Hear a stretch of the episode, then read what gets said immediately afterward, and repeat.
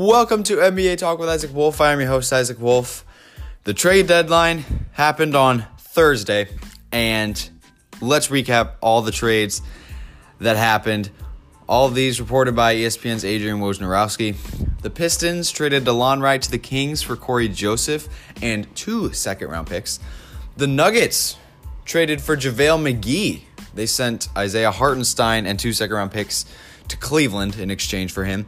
The Magic sent Nikola Vucevic and Al Farouq Aminu to Chicago for Wendell Carter Jr., Otto Porter, and two first round picks. Now Chicago has LaVine and Vucevic and can make a legit run at the playoffs. Aaron Gordon is going to the Denver Nuggets. The Nuggets in return send Gary Harris, RJ Hampton, and a first round pick. The Celtics acquired Evan Fournier for two second round picks. They got Evan Fournier for two second round picks. That's it. That is a steal by Danny Ainge. The Bulls traded Chandler Hutchison and Daniel Gafford to the Wizards for Mo Wagner and Troy Brown. Wagner was then sent to the Celtics for Daniel Theis, so Theis ends up on the Bulls. The Heat traded for Nemanja Bjelica and sent Mo Harkless and Chris Silva to the Kings. Gary Trent Jr. and Rodney Hood. They are headed to Toronto in a deal for Norman Powell. A three team trade between the Knicks, Sixers, and Thunder sends George Hill to Philadelphia, Terrance Ferguson to New York, Austin Rivers, Tony Bradley, and two second round picks to the Thunder. The Thunder now have 34 picks 17 first round, 17 second round over the next seven years. That is absurd. The Raptors sent Matt Thomas to the Jazz for a second round pick and Terence Davis to the Kings for a second round pick as well. Rajon Rondo and two second round picks are going to the Clippers for Lou Williams. Marquese Chriss was traded to the Spurs, and I really don't know why because he has a broken leg right now. Victor Oladipo is going to the Heat for Avery Bradley, Kelly Olynyk, and a draft swap. We will talk about that later. Kyle Lowry stays in Toronto. Shams Charania of The Athletic reported that the Pelicans will send JJ Redick and Nicolo Melli to Dallas for James Johnson, Wes Iwundu, and a second round pick. Charania also reported that Brad Wanamaker, goodness, was traded to the Hornets.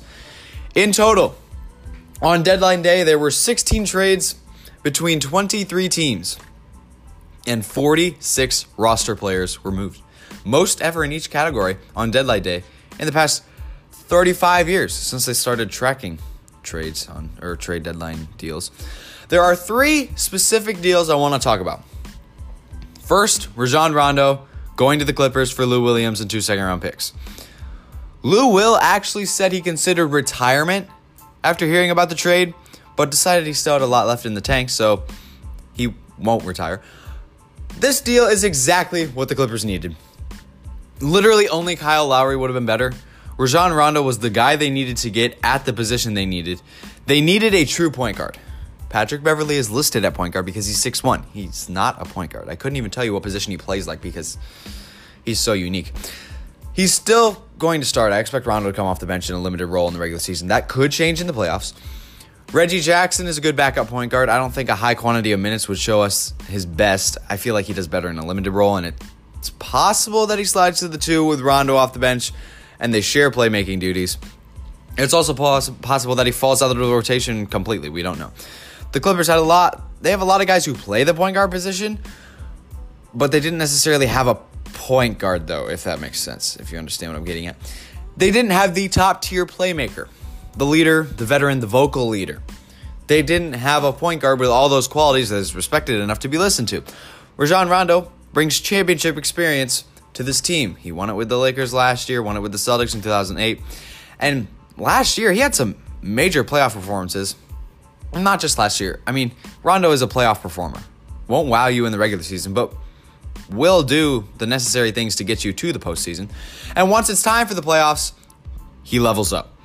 Look at the stats last year. Regular season, he averages seven points, three rebounds, five assists per game. In the playoffs, he puts up performances like this 21 points, nine assists in game three of the second round against the Rockets. 11, 10, and 8 after that. A near triple double, two assists away from a triple double.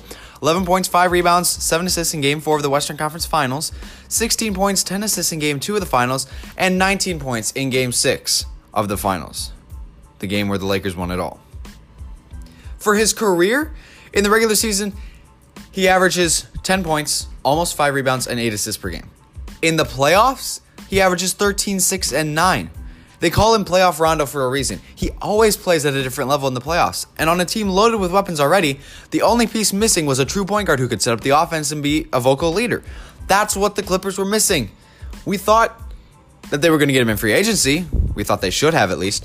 They didn't want to pay them, or they didn't want to pay Rondo as much as Atlanta did, however. So the Hawks paid him. He got his money, and now they traded for him. But his leadership and championship experience, I think, is what the Clippers were missing last year. And this move, I think, puts them in position to get out of the West. I'm serious when I say this, even if the Lakers are fully healthy, which is a big if, by the way. Even if the Lakers are fully healthy, I would still now put the Clippers ahead of them. As for Utah, Rudy Gobert put it perfectly. He said, We haven't accomplished anything yet. You can't blow a 3 1 lead in the first round in order for me to have confidence in you. I feel like they could be the team that dominates the regular season because they're hard to prepare for in one night, but over the course of a series, you might be able to start to figure these guys out. You know, maybe like the 2014 15 Hawks, but I mean, at least the Jazz have a superstar. But I don't think I don't think they're going to get out of the West. The Suns are too young. Yes, Chris Paul is there. It's not enough. We've never seen Paul as spectacular as he's been get farther than the Western Conference Finals. If he didn't get injured, he may be a one-time champion, but that's besides the point. I think the Clippers are going to the finals now. No matter what happens with AD and LeBron's health. Yes, Rajon Rondo is that much of a difference maker for this team. I like what he brings. I like what the Clippers already have, and that's why I like them to get out of the West come playoff time this season. Second trade I want to talk about Aaron Gordon going to the Denver Nuggets in return for Gary Harris, RJ Hampton, and a first round pick. The Nuggets also added JaVale McGee, which was a position of need. This is another quality move for a team that was on the outside looking in as far as contending this year. I didn't like the fact that they lost Jerami Grant and Mason Plumlee. Both are having really good years, career years for the Detroit Pistons. Grant is a borderline all star this year that no one knows about because he's playing on one of the worst teams in the NBA. That was losing those two was a huge shot to their depth, but now adding Aaron Gordon and JaVale McGee, they needed a backup center. Even though Jokic can handle a heavy load, as we will look at later, it's nice to have a three time champion backing you up. McGee is a good finisher and shot blocker, provides the athleticism and rim protecting Jokic can't. Aaron Gordon provides a physical, versatile defense style. He can handle LeBron, like he can handle the LeBron James, the Kawhi Leonards, the Devin Bookers of the West. Handle. I'm not saying he's the LeBron or Kawhi or Devin Booker stopper, but he can at least guard them, keep up with them physically. Michael Porter Jr. is not a good defender. Barton isn't big enough. Millsap is too slow. Gary Harris was their best perimeter defender, and they traded him in this deal. So Gordon is going to have to step up, and I think he's capable of that. Will he stop LeBron or Kawhi or even contain them? Probably not, but he can at least provide a physicality on defense that no one else on the Nuggets can at that position, and it's huge for them. I'm still not completely confident in their depth, though. If their starters are what looks like it could be Murray, Barton, Gordon, Porter, and Jokic, because they like Porter at the four, and it's hard to see Gordon coming off the bench. I think Millsap will end up there. Their bench looks like Monte Morris, PJ Dozier, and then they have a cluster of big men: JaMychal Green, Paul Millsap, and JaVale McGee. They do not have a backup wing. Besides PJ Dozier, he's kind of a, he's kind of a wing, but he also runs the offense a bit. That's a problem. No wing depth is huge, and that's why I would still have the Lakers, Clippers, and Jazz ahead of them in the playoffs. So good move, but they're still missing a key piece in their depth or depth depth. All right, last trade I want to talk about Victor Oladipo to the Heat for Avery Bradley, Kelly Olynyk, and a draft swap. For the Heat, they're about to become loaded.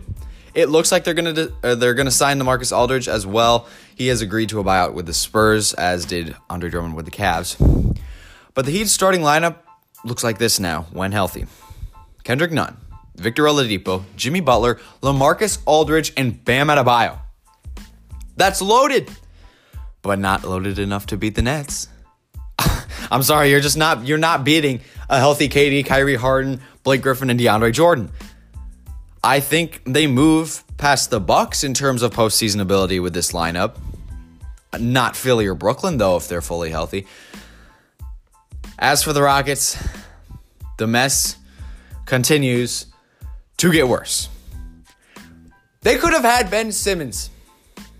Ben Simmons was being offered to them in trade packages for James Harden. They could have had Ben Simmons.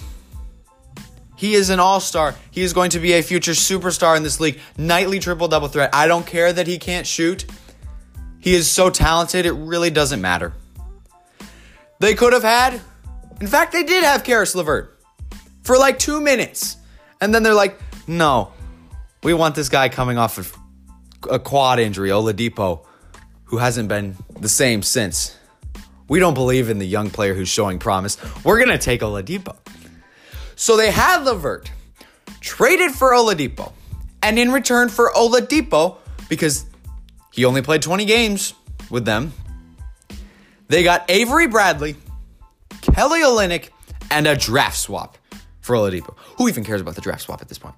In total, here's what the Rockets got for James Harden.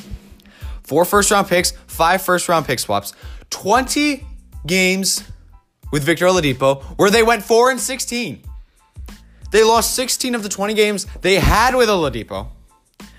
Dante Exum, Avery Bradley, and Kelly Olynyk. Picks the, the picks are going to be they're they're they're worthless at this point. At this point, I mean, in the future they have what nine potentially nine first round picks in the first seven in the next seven years. Who cares? That's that that's too long. Seven years is too long to figure out if it actually works or not. The only thing I'm excited about is this year's first round pick. As shocked as I was with the Timberwolves 22 to nothing run to end the game against the Rockets last night, the Rockets were up 16 with seven and a half minutes left, and they didn't score a point the rest of the game. Timberwolves went on a 22 to nothing run. The worst team in the NBA went on a 22 to nothing run against the Rockets and came back and won by six, 107 to 101. It was embarrassing. But at the same time, I really didn't care.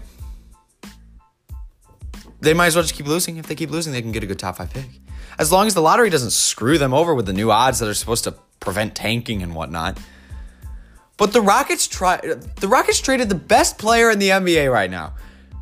We will discuss that argument in a minute. They traded James Harden basically for Avery Bradley and Kelly Olynyk. That's pathetic. This is what happens when Daryl Morey is not the GM. Bad things happen, bad trades happen, and your franchise gets screwed over. The only hope, the only hope we have right now is Christian Wood. John Wall's going to decline over the next few seasons. His his prime is over. Yeah, it's nice to have him right now, but he's not doing anything to help the franchise win. So you might as well get rid of him too. The Rockets are arguably the worst franchise in the NBA right now. At least they look like it. They certainly look like the dumbest. It's just ridiculous the downfall that has occurred since the end of last season. I need to take a break. And when we come back, I'll give you my new MVP ladder.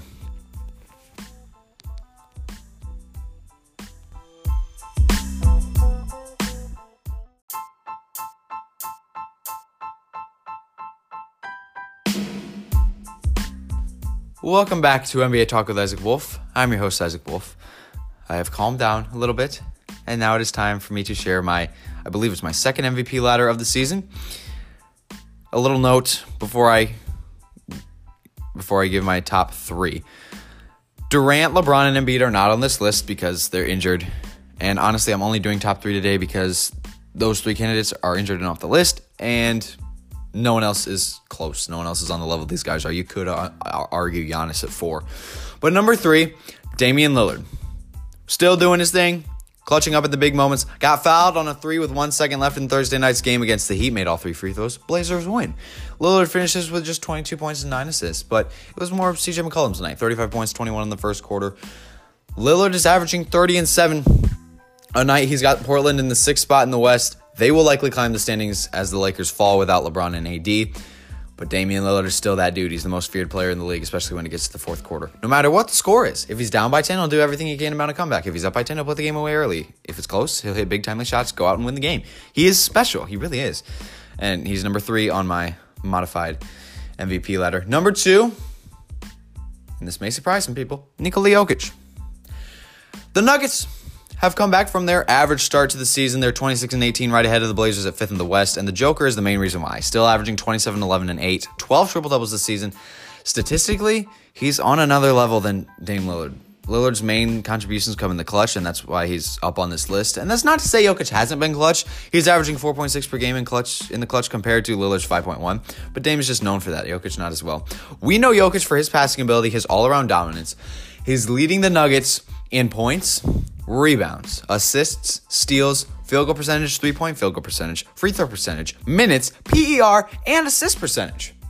That is what you call a player carrying his team.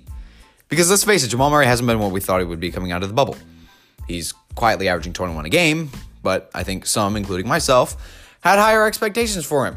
I thought he was going to be an all star this year, and he just hasn't been. He's been relatively close if you look at his points per game. It's not like he's a scrub or anything. He can play, just not at the all star level. I thought, you know, he could after the show he put on in the bubble. But anyway, Jokic is leveling up his game. His scoring is at an all time career high, and he's about an assist and a half away per game from averaging a triple double as a center. As a center. That's incredibly impressive. Nikola Jokic, number two on my list. And number one, let's talk about James Harden. And before I get started, I don't care. I don't care that he got traded a few weeks into the season. They should not take that from him. They should not let that affect the MVP voting. He came 13 games into the Nets schedule. He only missed 18%, less than one fifth of their schedule. He should be eligible to win the award. Don't take this from him. He's playing better than anyone on the planet right now. He's playing like the best player in basketball right now. In Kevin Durant's absence, and even without Durant, you started, or even with Durant, I should say, sorry, you, you started to see it. James Harden has played the best basketball of anyone. Certainly the best basketball, overall basketball of his career 26 points per game, 8 rebounds, 11 assists.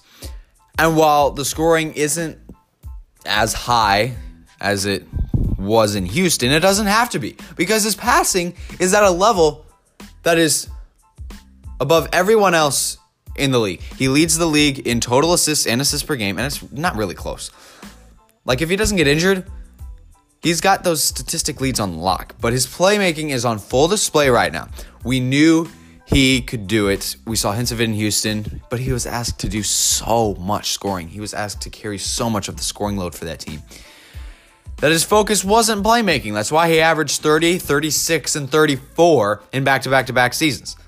His prolific scoring ability, that's what was on full display in Houston. Now in Brooklyn, with the plethora of weapons that he has Kyrie, Blake Griffin, DeAndre Jordan, Joe Harris, Kevin Durant when healthy, all those guys, we are seeing his playmaking ability in full, and it is beautiful. Multiple 15 plus assist games. Just recently had 17 against the Blazers for the second time this season against the Blazers. And he's still putting up 25, 26 game. I think it's like 25.8. People don't realize. We look at those numbers and say, "Oh, those are those aren't that, those aren't great numbers. By James Harden's standards, this man's scoring standards we have set so incredibly high. We forget that putting up 25 points per game in the NBA is an incredibly difficult thing to do. He's averaging more points than Anthony Davis, Paul George, Devin Booker, Jaylen Brown, who people who have been really impressed with his development this season, Russell Westbrook, Julius Randle, who people are talking about because he's leading the Knicks to a top five spot in the East. Those are all NBA scores, and he's outscoring all of them, all while dishing out 11 assists per game. It took him 27 games with the team to break their all time single season record for most games with 30 points and 10 assists. And he's averaging 38 and a half minutes per game since being traded, leads the league career high. He's got the heaviest load of any of the big three. He's doing more than KD and Kyrie by far at this point in the season. It's unbelievable. And they're winning. It's not a superstar trio experiment that's blowing up because of chemistry reasons. The Nets are 23 and 7 when James Harden plays. He's only missed like two games, I think. They were 7 and 6 when he came. Harden clearly has affected winning there. And again, I take back every part of what I said about how Harden should give Wall a chance. I was completely wrong.